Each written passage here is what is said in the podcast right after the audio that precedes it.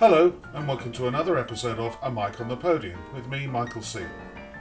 Today I'll be conducting a conversation with a Dutch conductor who has held numerous posts as music director all across Europe. He is currently principal guest conductor of both the Prague Symphony Orchestra and the Ulster Orchestra in Belfast. He is very committed to teaching, having been a professor at the Royal Conservatory in The Hague since 1992, and also loves working with youth and student orchestras. It is a great pleasure to welcome Jac van Steen. So, welcome, Jac. How wonderful to talk to you. Wonderful to talk to you, Mike. Good morning. Good morning to you. Um, I wonder whether we could start with your very, very earliest musical experiences. My very, very early musical experiences.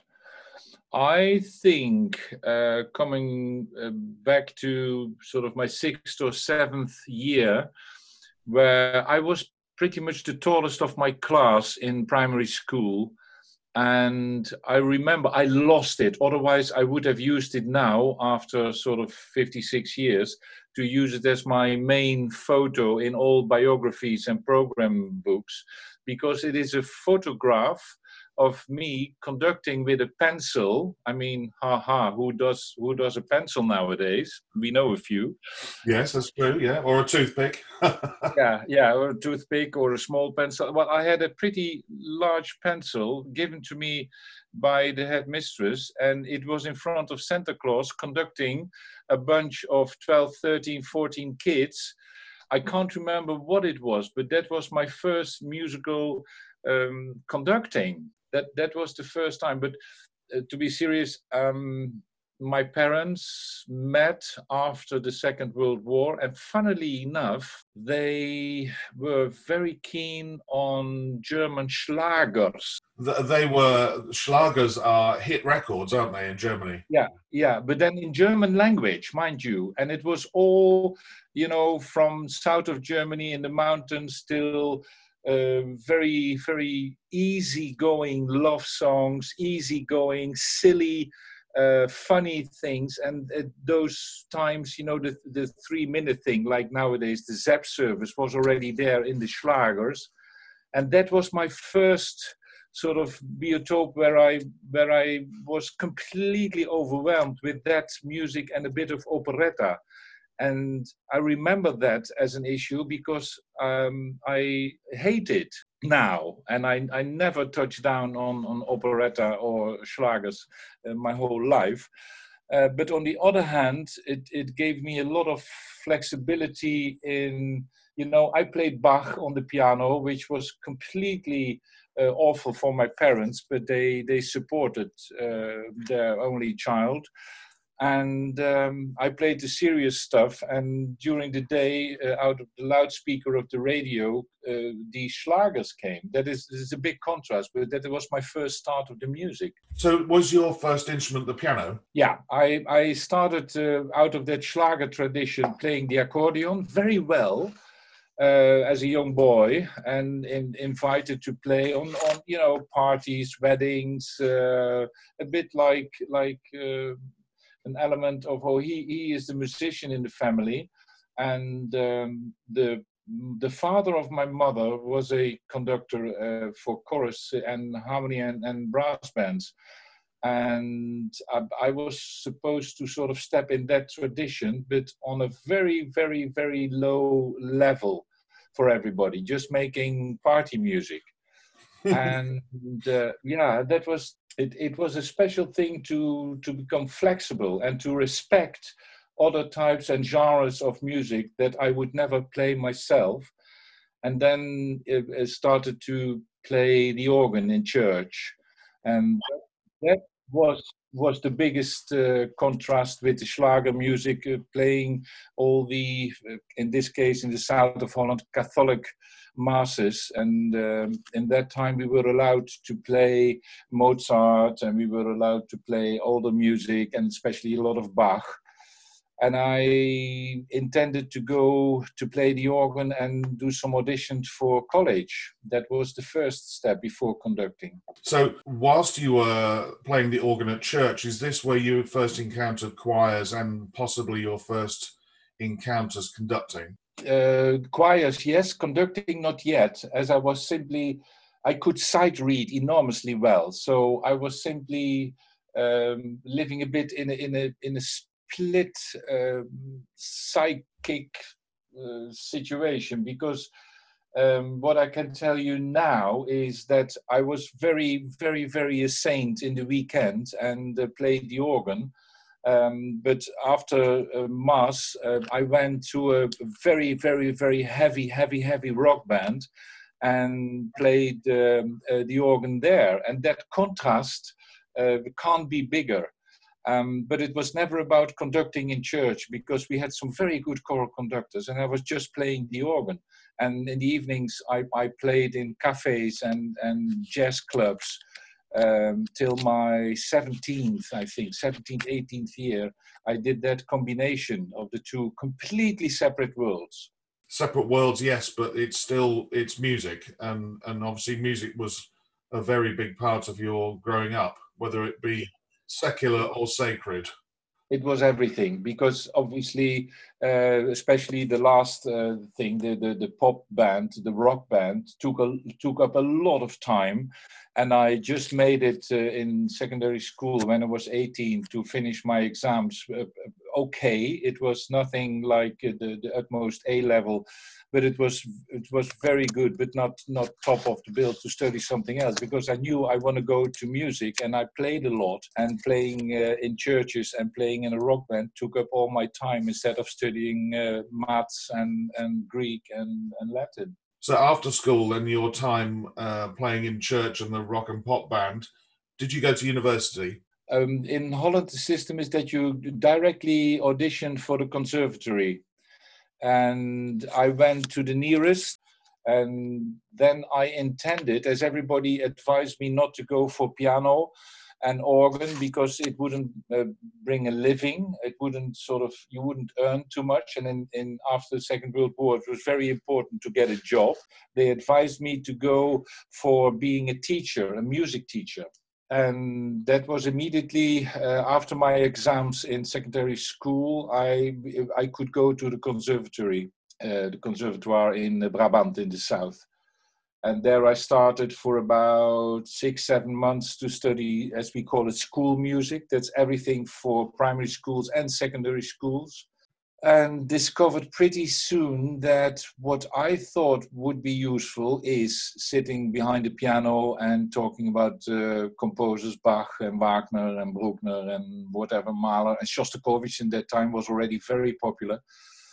Um, instead of that, um, I got to learn how to keep uh, a classroom quiet which I thought I could do anyway, because you talked about your enthusiasm for music, and and uh, then I I thought no, this is not the thing. I thought it would be more uh, of a wider spread uh, experience for myself, but it was very about uh, education and uh, didactical issues, which I didn't think at that time, being still a bit of a rock star.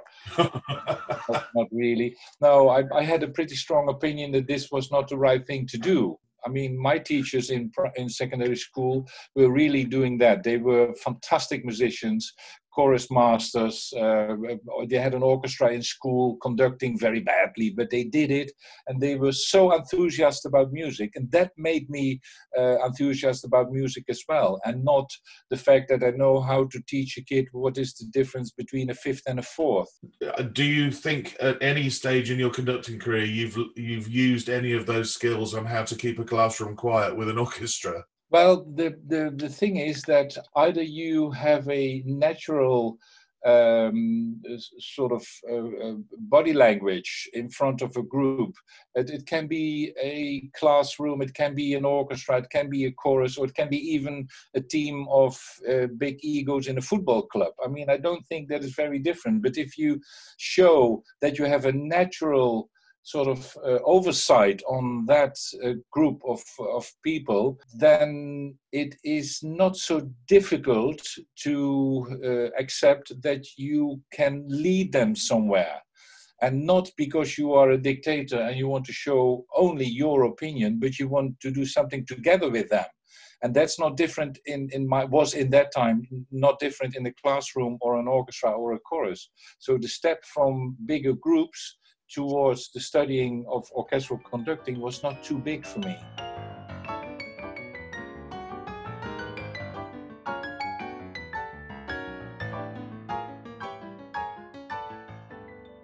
how long into your studies into being a music teacher did conducting really start to take over as something you thought, you know what, this is what I want to do? Yeah, very early in the first year. Um, as I told before, I didn't believe in the system of school music and teaching. Um, I met uh, now a dear friend, and and then uh, you know, you go, I don't know how it is in England, but you go to a cafe, you go to a pub when you are young, and you drink and you have a chat. And then someone told me, Hey, what are you doing? I said, Well, I'm, I'm studying school music. And he said, Well, I'm studying orchestral conducting. And I had no clue where he was talking about. And we had another drink. And in the end of the evening, he said, Well, I have a lesson tomorrow. Why don't you join me? And to cut a, a very long story short, uh, he left school. He was a fantastic guitar player. Uh, left school to become a puppeteer, and in that same year, and I took over the one position, his position, as he was the only student of my teacher. And in the 70s, uh, it was absolutely possible, which is not nowadays anymore, not so easy at least. I could study three studies parallel. So my teacher tried to stop, said, you know, you don't conduct, you never will make it, you will be absolutely not up to it. It's far too uh, hard, far too demanding.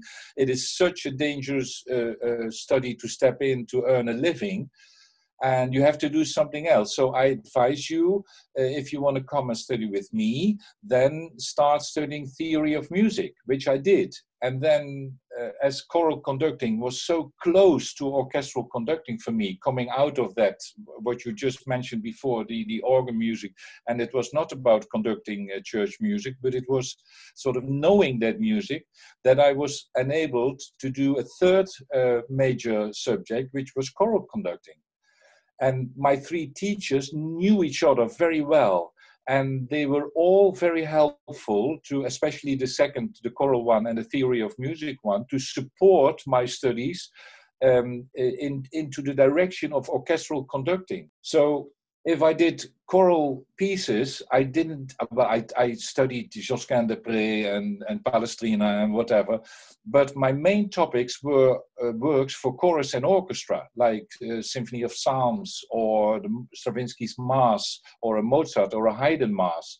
And my theory subject was the orchestration of Mozart in his operas and all those those elements of the studies focused on that one study and and it took me seven years in the end to finish the three studies. At the same time i did final exams in one week but it was so easy to do it in one week because the choral subject was bound to, to go to the orchestral side and the theory of music was supporting my orchestral studies. So it was for me just one study with three fantastic masters to learn from. And during your orchestral or choral studying, were you taught stick technique at all, or was it mainly about form and architecture and absorbing and learning a score? Uh, both. It was an ideal, if I come to think of it now, it was an ideal combination of my orchestral teacher, uh, being the musician, being an, an, an a teacher, a conductor, uh, conducted every week. He had an orchestra in Holland, in the south, in Maastricht.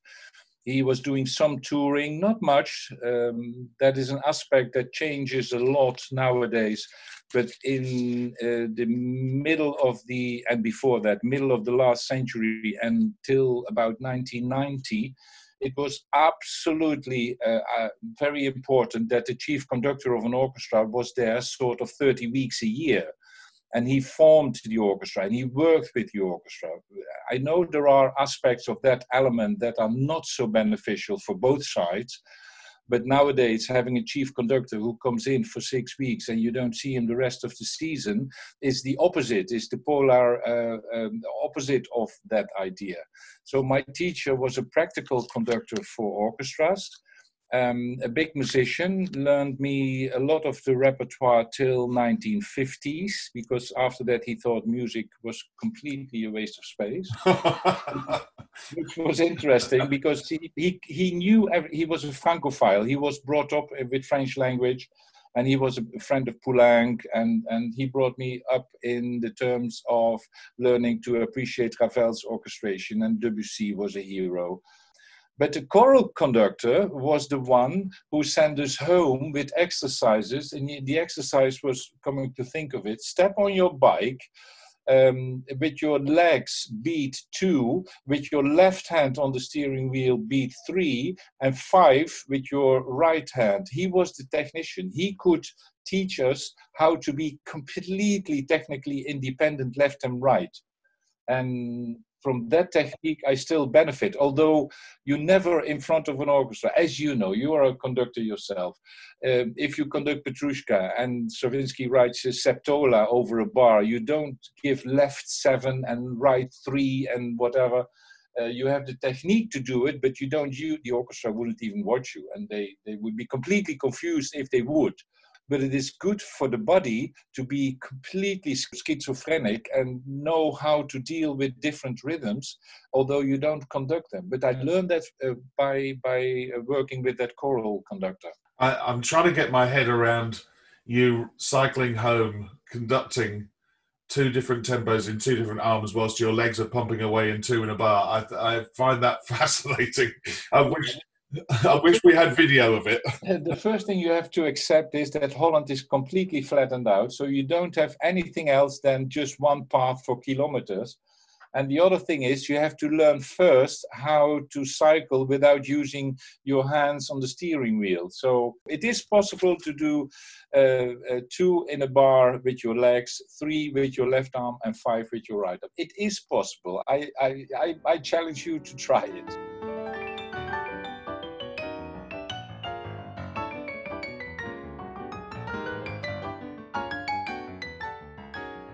Can you tell us how you transitioned from university and started working as a professional conductor? Yeah, uh, I was lucky. As I mentioned before, my orchestral teacher was a very busy man.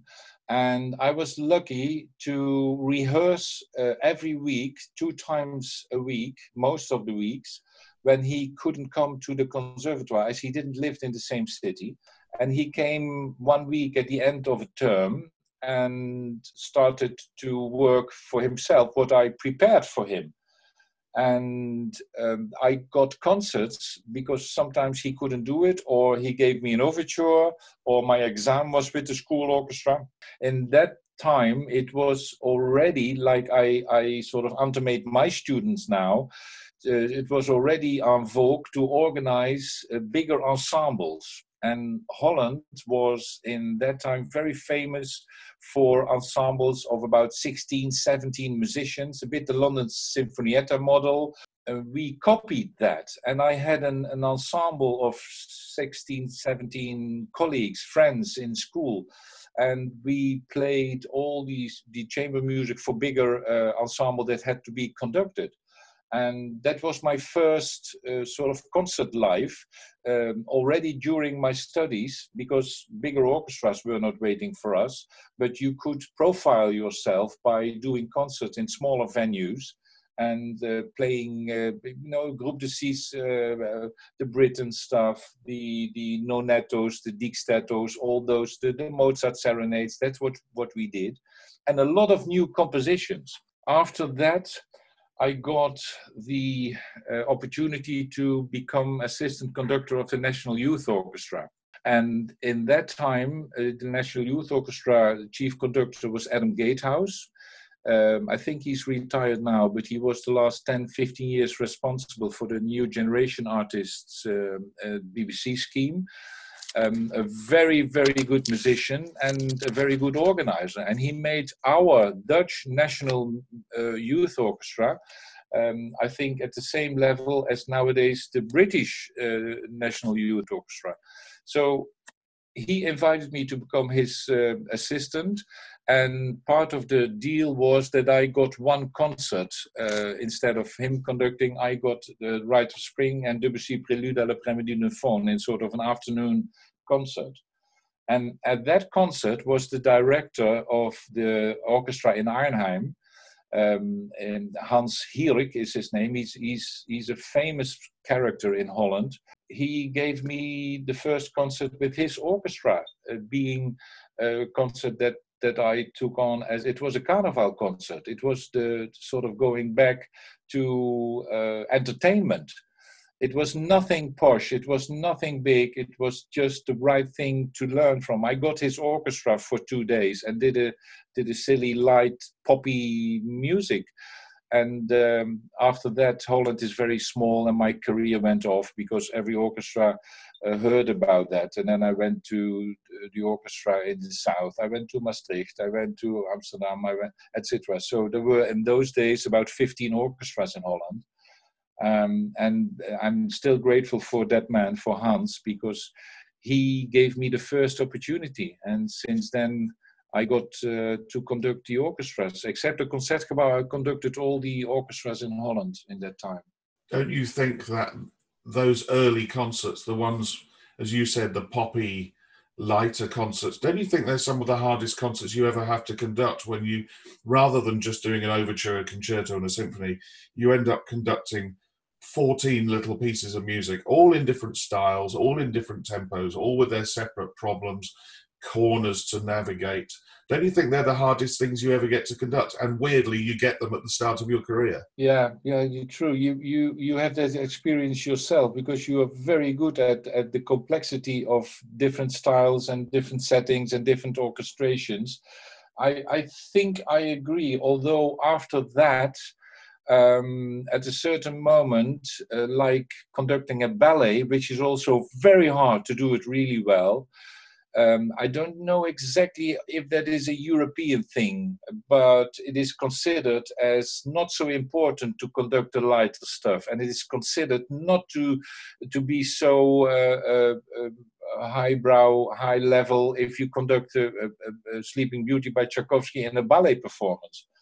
But I'm convinced, as you say, that those elements of our conducting are sometimes far more difficult to organize and to structure and to make it work um, than doing one sort of one and a half hour symphony, which is not easy at all. But a, a Mahler symphony is a different thing.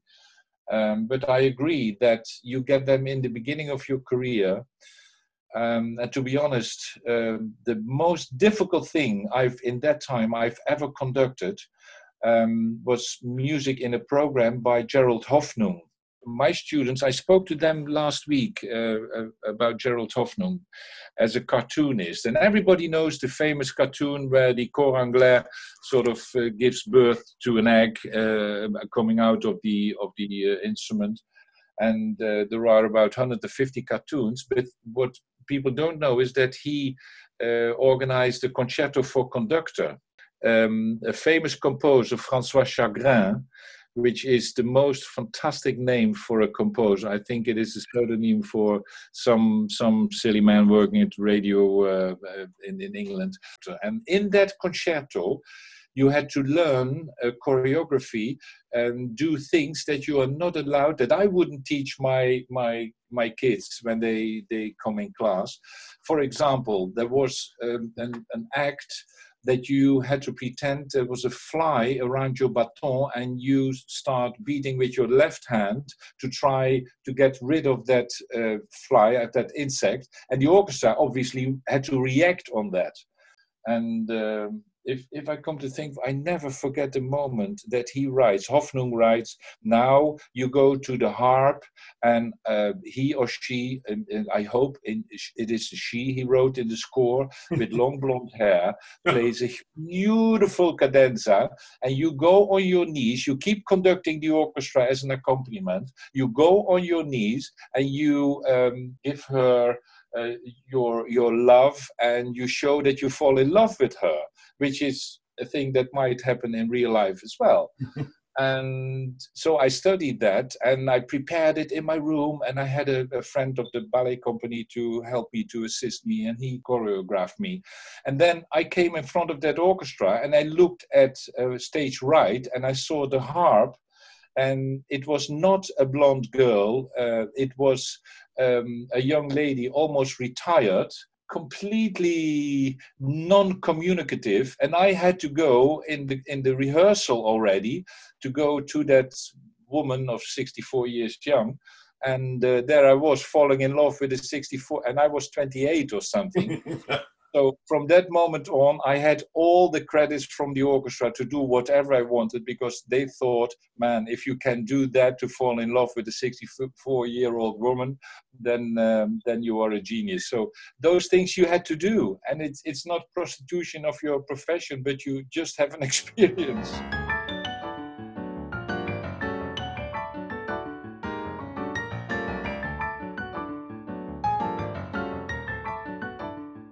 So, uh, at this stage, you're now guest conducting all around Holland. At what stage are you thinking to yourself, I would quite like to be a music director somewhere? Was it a thought that you had, or were you just happy guest conducting and seeing where it all took you? Well, the awareness of a chief position uh, wasn't necessary as I got the opportunity to do an audition and I didn't know the impact of the job at all to do an audition for the Dutch National Opera.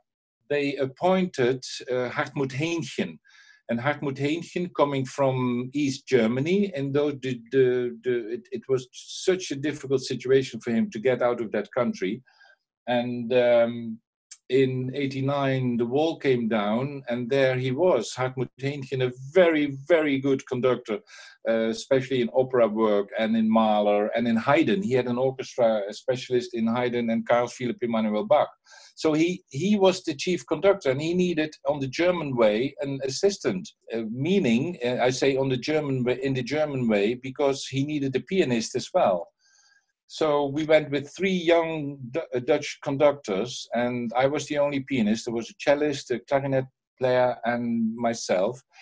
And Hartmut was there, and he didn't take one of us because he thought we were not good enough uh, as a pianist. And um, at that very moment, the position with the National Ballet, uh, where Adam Gatehouse was uh, chief conductor, Adam Gatehouse, remember, National Youth Orchestra. Mm, yes. So he said, are you interested in taking over my job? And as I got the no from uh, Hartmut, and, and we became very good colleagues afterwards, obviously.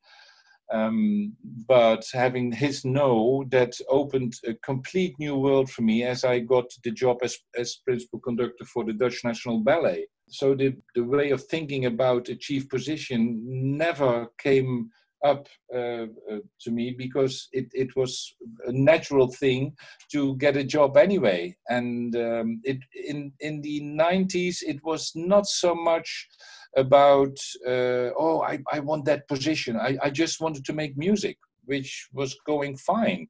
From that moment on, uh, as Hartmut came to Holland, he was looking for an agency and he was uh, connected to my now agent, uh, Marianne Herzberger. And she took up Hartmut in her big sort of stable of conductors and musicians. And Hartmut, he said no to me, but Marianne said, well, I hear things uh, about you. Um, shall we work together? And from that moment on, which is now about 30 odd years, um, I have one manager already my whole life. From that moment on, she looked after me, and I started with the Dutch National Ballet. So during your career, you've been music director or principal guest conductor with many symphony orchestras, um, but also you've done quite a lot of opera and ballet. What do you think um, the biggest differences are between running an opera house and running a symphony orchestra as music director? Well, I was uh, the lucky one to get a position in a German opera house. And uh you can't see my face now, uh, because Lucky One is uh, is not quite covering uh, what I meant. It is the opposite. In a German situation, if you are like myself, uh, if you are appointed as general music director, your partner in contract is uh, the mayor of the town, in this case, um, Weimar, and later in Dortmund. So that means that you are responsible as a general music director for the musical world within that city or within that town. And that means that your idea of a chief position of making 75% um, music and learning the operas and doing uh, work in the opera house about music, and 25% is about bureaucracy. Um, reality taught me that uh, after one year in Weimar, I discovered it is the other way around. You are uh, making music 25%, 30%, and 75, uh, 70% you are dealing with meetings uh, with the politicians, meetings with the board, meetings with the union, meetings at receptions. So that was a bit of um, of a change in my attitude as you worked about 16 hours in the opera house. Uh, you did a morning rehearsal with the orchestra, then went into meetings, meetings, meetings, and then you mainly did a, either a rehearsal or a performance in the evening, and that for six days. That is the normal life of a general music director in concert life, if if you compare that, um, the whole complexity of an opera house. I mean, don't forget, we had about 400 people on the payroll in Dortmund. Um, and also starting with the concierge when you came in, um, then the technicians, then the light department, then the set uh, designers, then the ballet company, then the chorus, then etc. And everybody has a responsible boss uh, above them, and you are above those six, seven uh, directors of the different parts of the opera house. Now that is an issue that you have to learn to deal with. And in concert life, you uh, completely can leave out the fact that you have five or six little kings, uh, kingdoms in the house because you focus on the concert. Of course, nowadays you have a big marketing department and you need a financial department and you need a health and safety department but the complexity of an opera house makes that your real conducting life is limited if you want to do it right. So i was completely uh, uh, worn out after six years in an opera house as it is such hard work not conducting which is not where we were brought up with.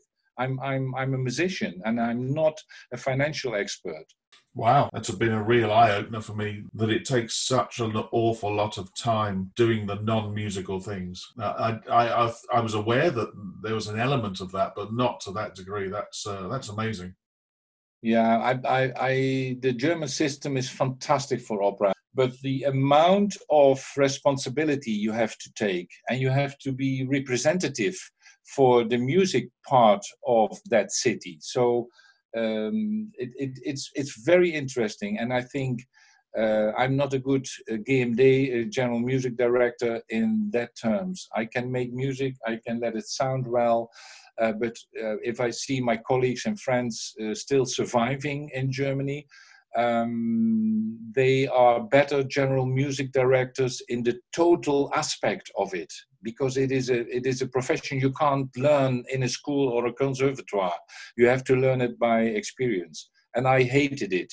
And therefore um, i think my reaction after my Dortmund, which is 20 years working in Germany in 2013, was for the next few years, I'm not going to take up any any principal position. I want to be a guest conductor related to orchestras, like you have the beautiful principal guest title, um, like I have now in Prague and Northern Ireland. A bigger difference in culture is not possible but then you don't have the responsibility for the money. You don't have the responsibility for the well-being of your musicians because you come in sort of as a guest. You know them because you come regularly but you have no responsibility uh, other than making the best of the concert.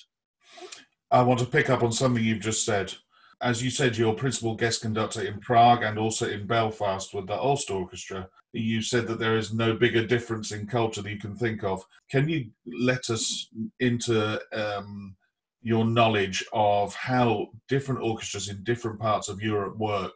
So, let's say between Prague and between Belfast, what would you think the biggest differences are musically when you stand in front of them? How they work, how they rehearse, how they react to you?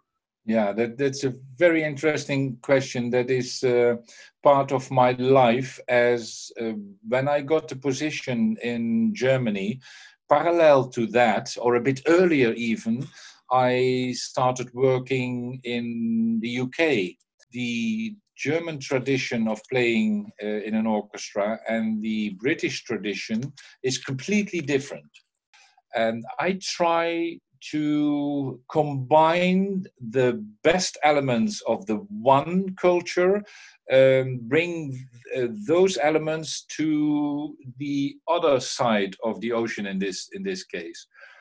And in short, if I try to explain, first of all, uh, the time pressure of the uh, work in the British countries uh, doesn't exist in the Central European countries.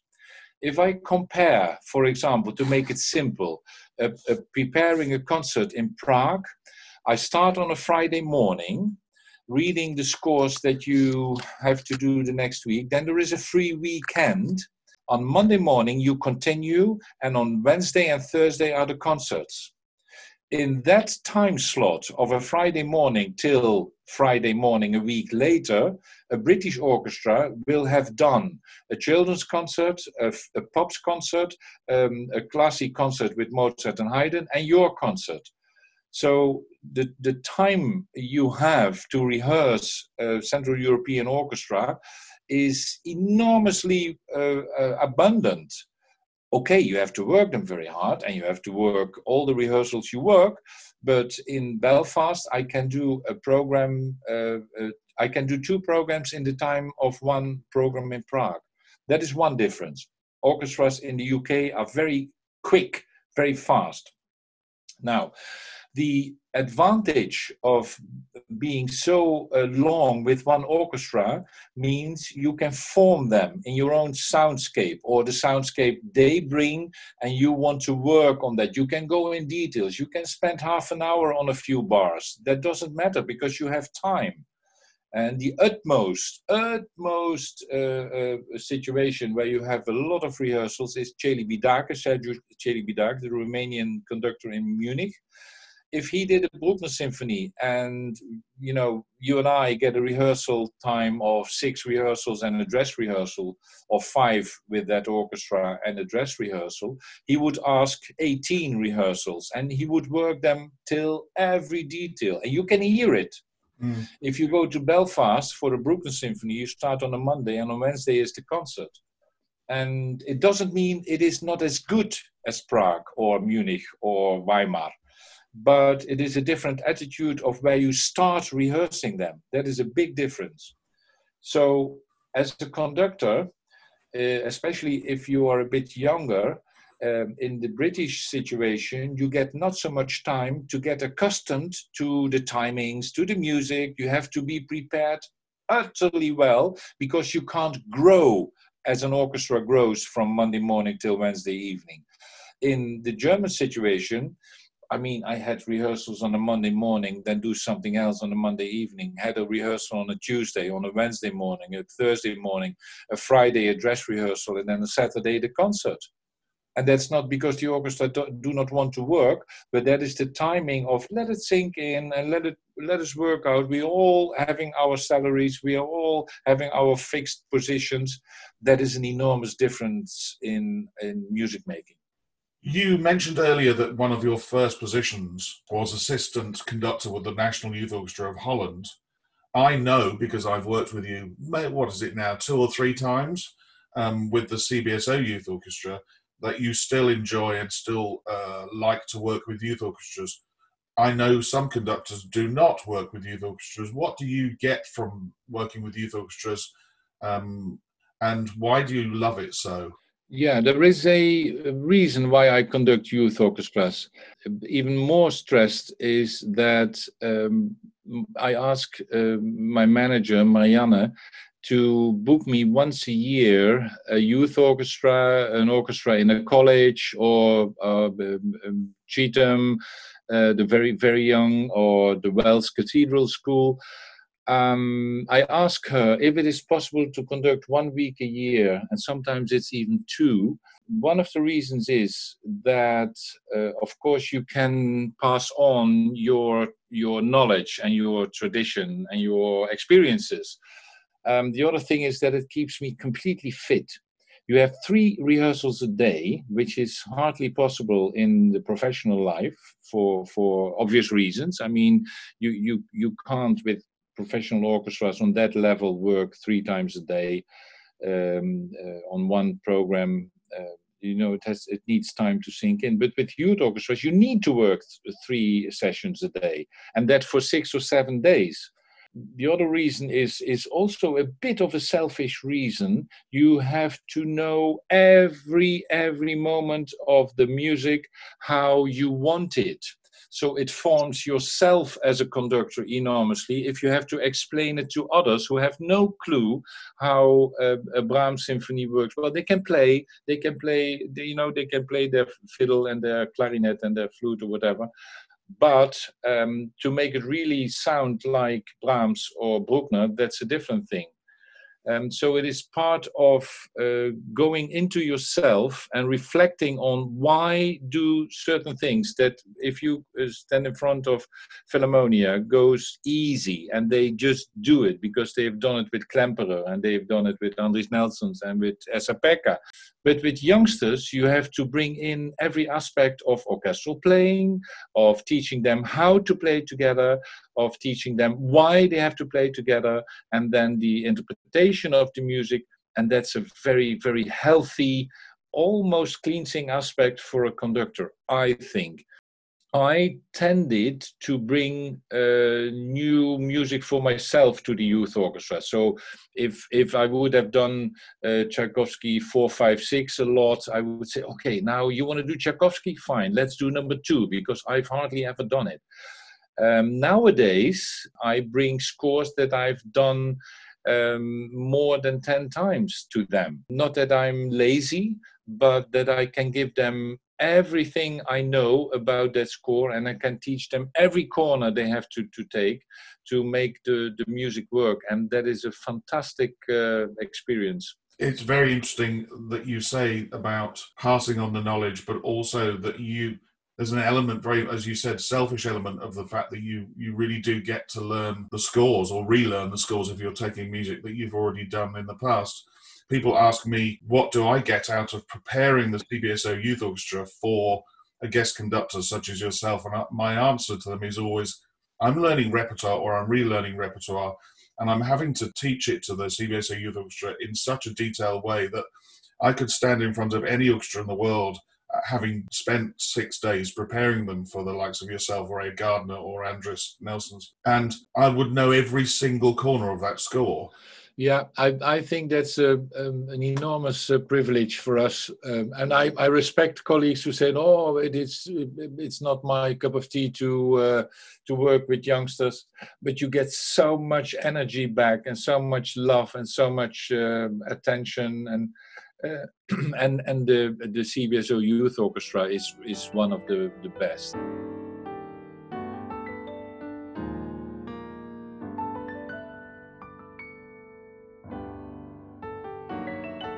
You are one of the very few conductors who has a very active teaching career, and often when you go abroad to work, uh, for instance, here in the UK, you will take uh, one of your students with you as an assistant conductor. Can you tell us a bit about your teaching, um, how you teach, what your ethos is in teaching or your, or your style, and also why you enjoy it so much?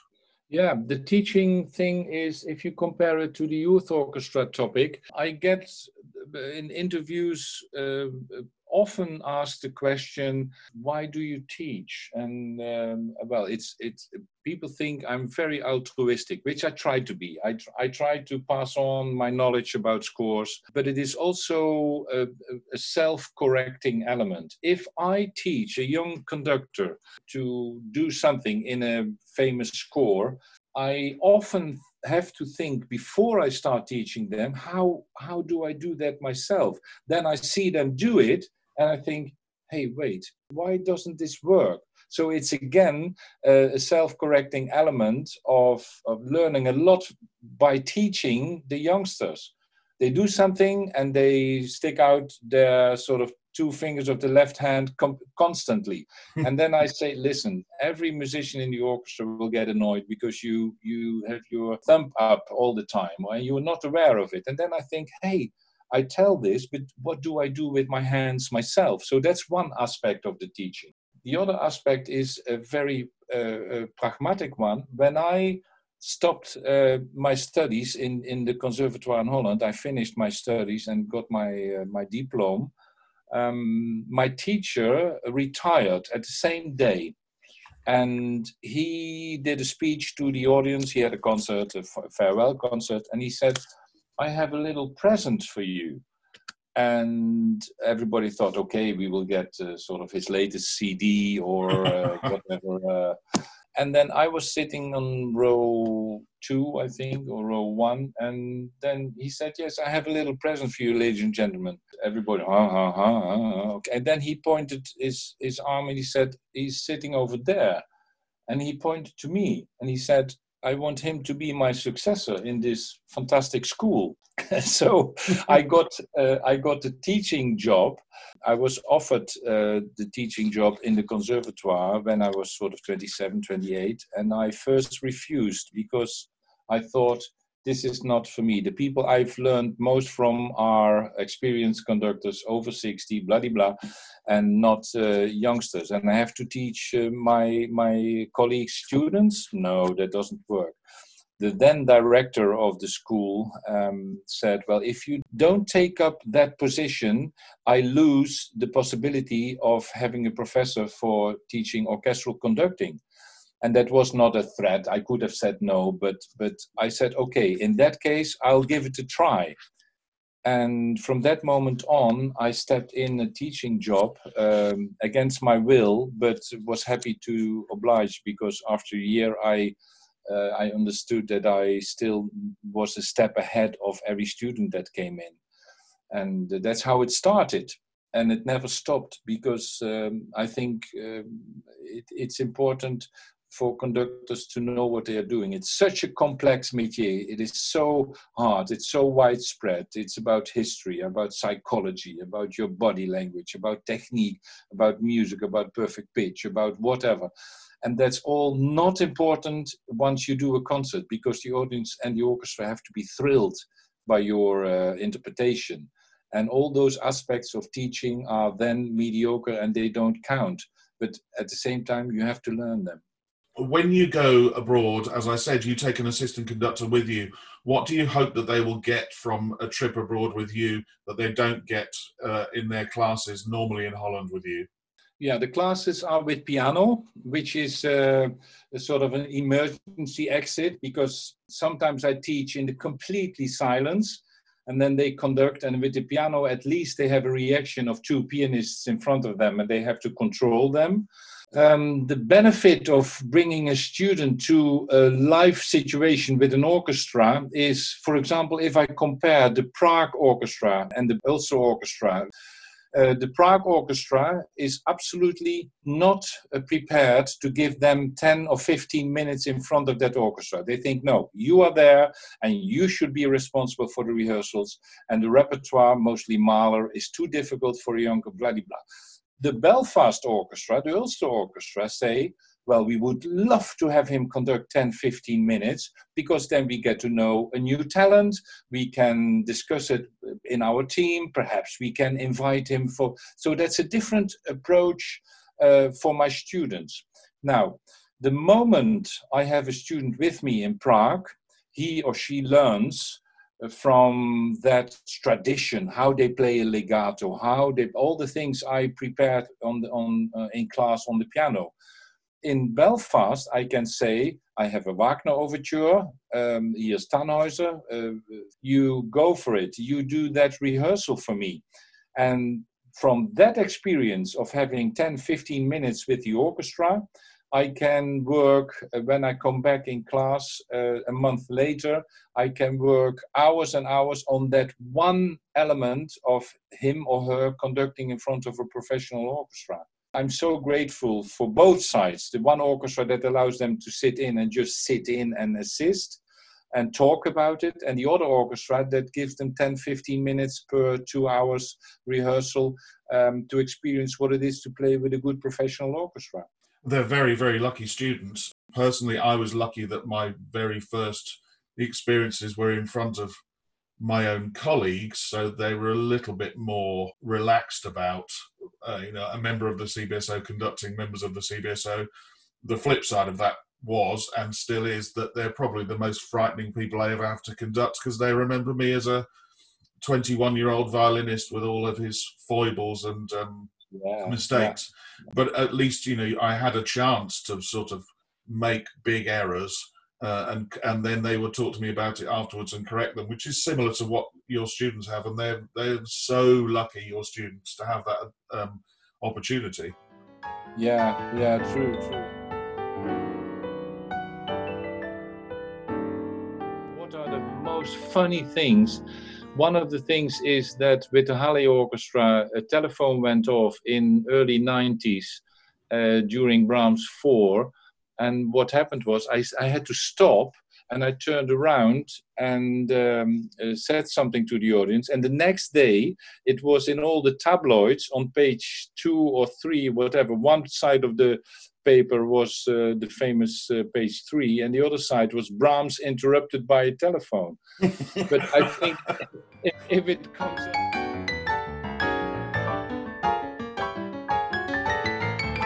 So, Jac, um, every participant is going to be asked the same 10 questions. Um, and so I'd like to start with question one What sound or noise do you love, and what sound or noise do you hate?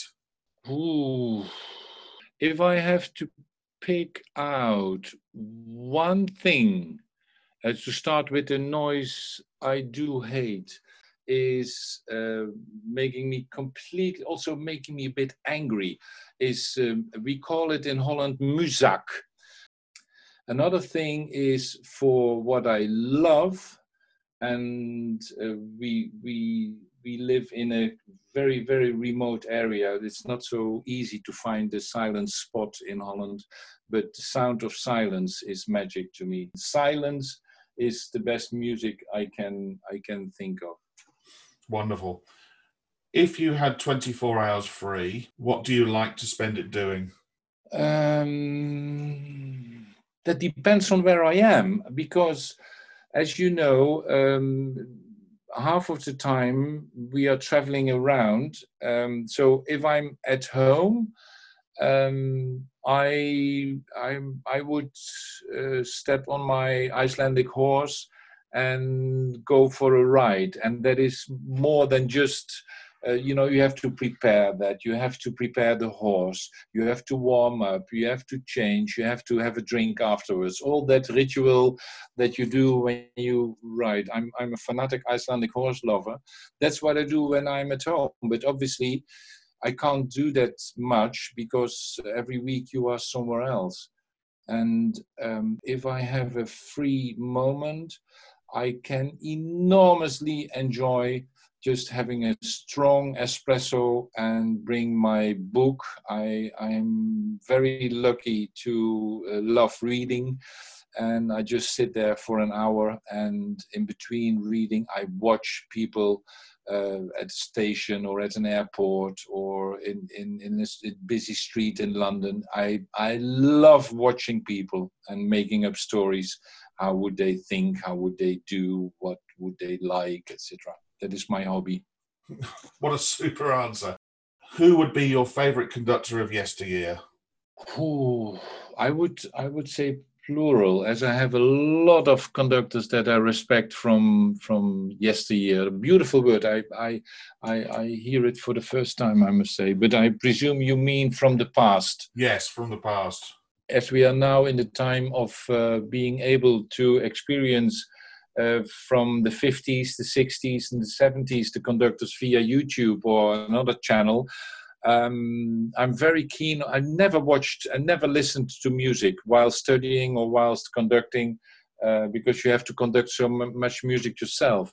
But having said that, I think uh, a master in interpretation and orchestral control um, and fantasy and love for music and fanatism to make it really special is Carlos Kleiber the second on my list, and that's not to be chauvinist, but I'm, I'm for much of the Mahler and the Bruckner repertoire an enormous fan of Bernard Haitink. Mm-hmm. And if I go back a bit more in time, I think the uh, biggest conductor in, in the US that I know the recordings of is Georg Szell, a conductor that I appreciate enormously for a certain repertoire, an unforgettable Schubert unfinished, is Benjamin Britten. Oh wow, wow! And I can I can name another ten because I respect respect a lot, which I won't do now. Don't worry, but it is sort of a respect, uh, but it is hardly ever disconnected from repertoire. Celibidache is Bruckner. Mm. Esa Salonen is Messiaen, is Stravinsky. Um, you know, there are conductors that I, I, also younger conductors think, wow, you did a fantastic Rosenkavalier. Uh, coming from a German tradition, and and so the list can be endless, but it is a lot has a lot to do connecting to the repertoire they conduct. Well, that leads on to the next question: uh, Who would be uh, a favourite current conductor?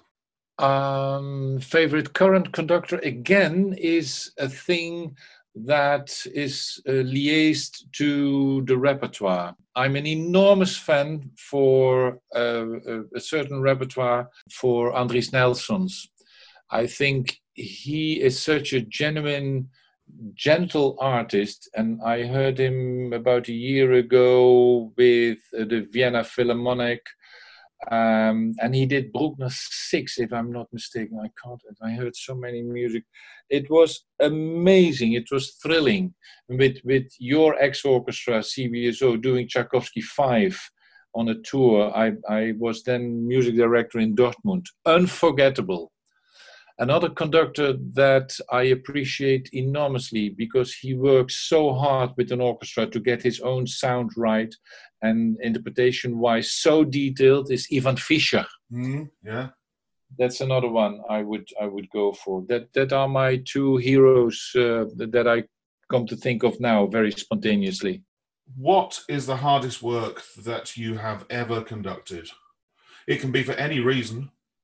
Yeah, yeah, yeah, yeah, yeah. Sometimes, uh, if something happens, like uh, it's it's my mother died too early. She was 53 54ish and the day she died on a friday afternoon i had to conduct in the evening uh, strauss four last songs. And i was very young. Um, it was um, with the national youth orchestra and that was for 15 years very hard to conduct for me and that's mm-hmm. that's a different way of being hard to conduct than another aspect. So I sorry to to finish that story first.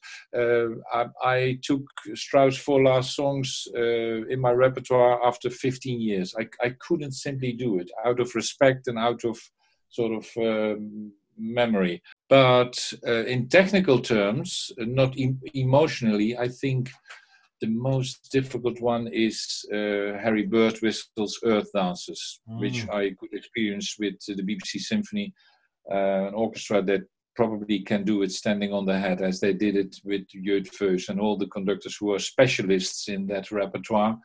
Um, I think in terms of technique and and uh, difficulty of, of conducting and getting the thing together is earth dances. Well, Earth Dances, I have to tell you, was probably up there in my top three hardest pieces I ever played when I when we did it in the CBSO. Um, incredibly difficult to play. When travelling abroad to conduct, what item or items could you not leave home without?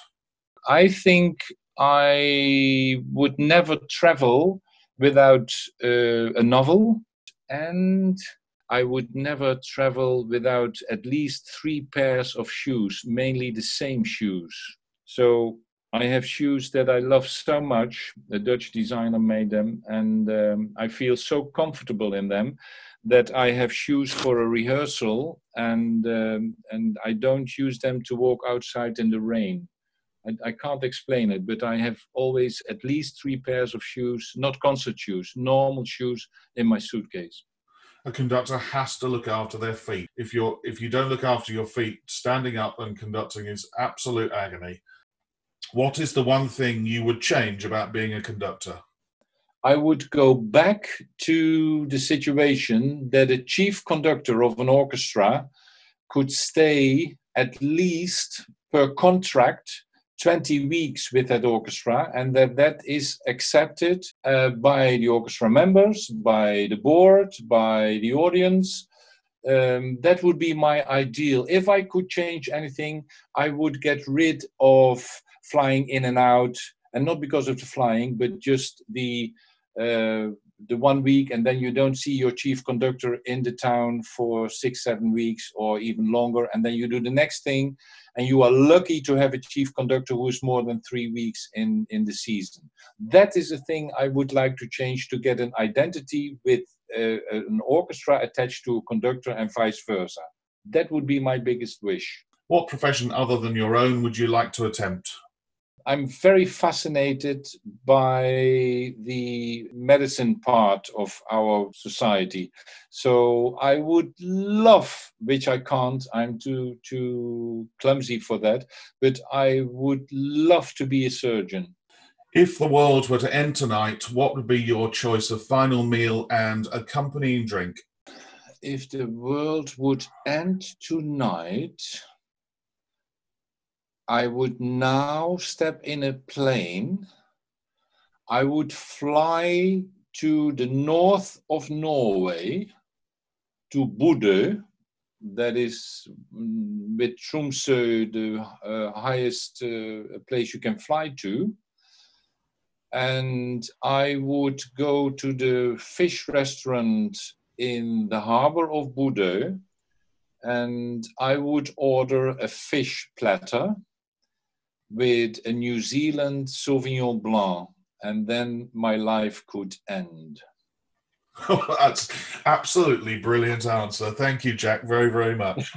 well, I have to say, Jac, it's been an absolute pleasure talking to you, and we wish you all the very best. And I hope to see you personally very, very soon. Thank you, Mike, and thank you for such a nice conversation. And uh, all the best, and see you soon. A Mic on the Podium was devised and produced by Michael Seal with music by Ben Dawson. Next time, I talk to an English conductor who has held positions in Manchester, Birmingham, and London and will soon be dividing his time between Bergen and the London Philharmonic, where he starts as principal conductor in 2021. Until then, bye bye!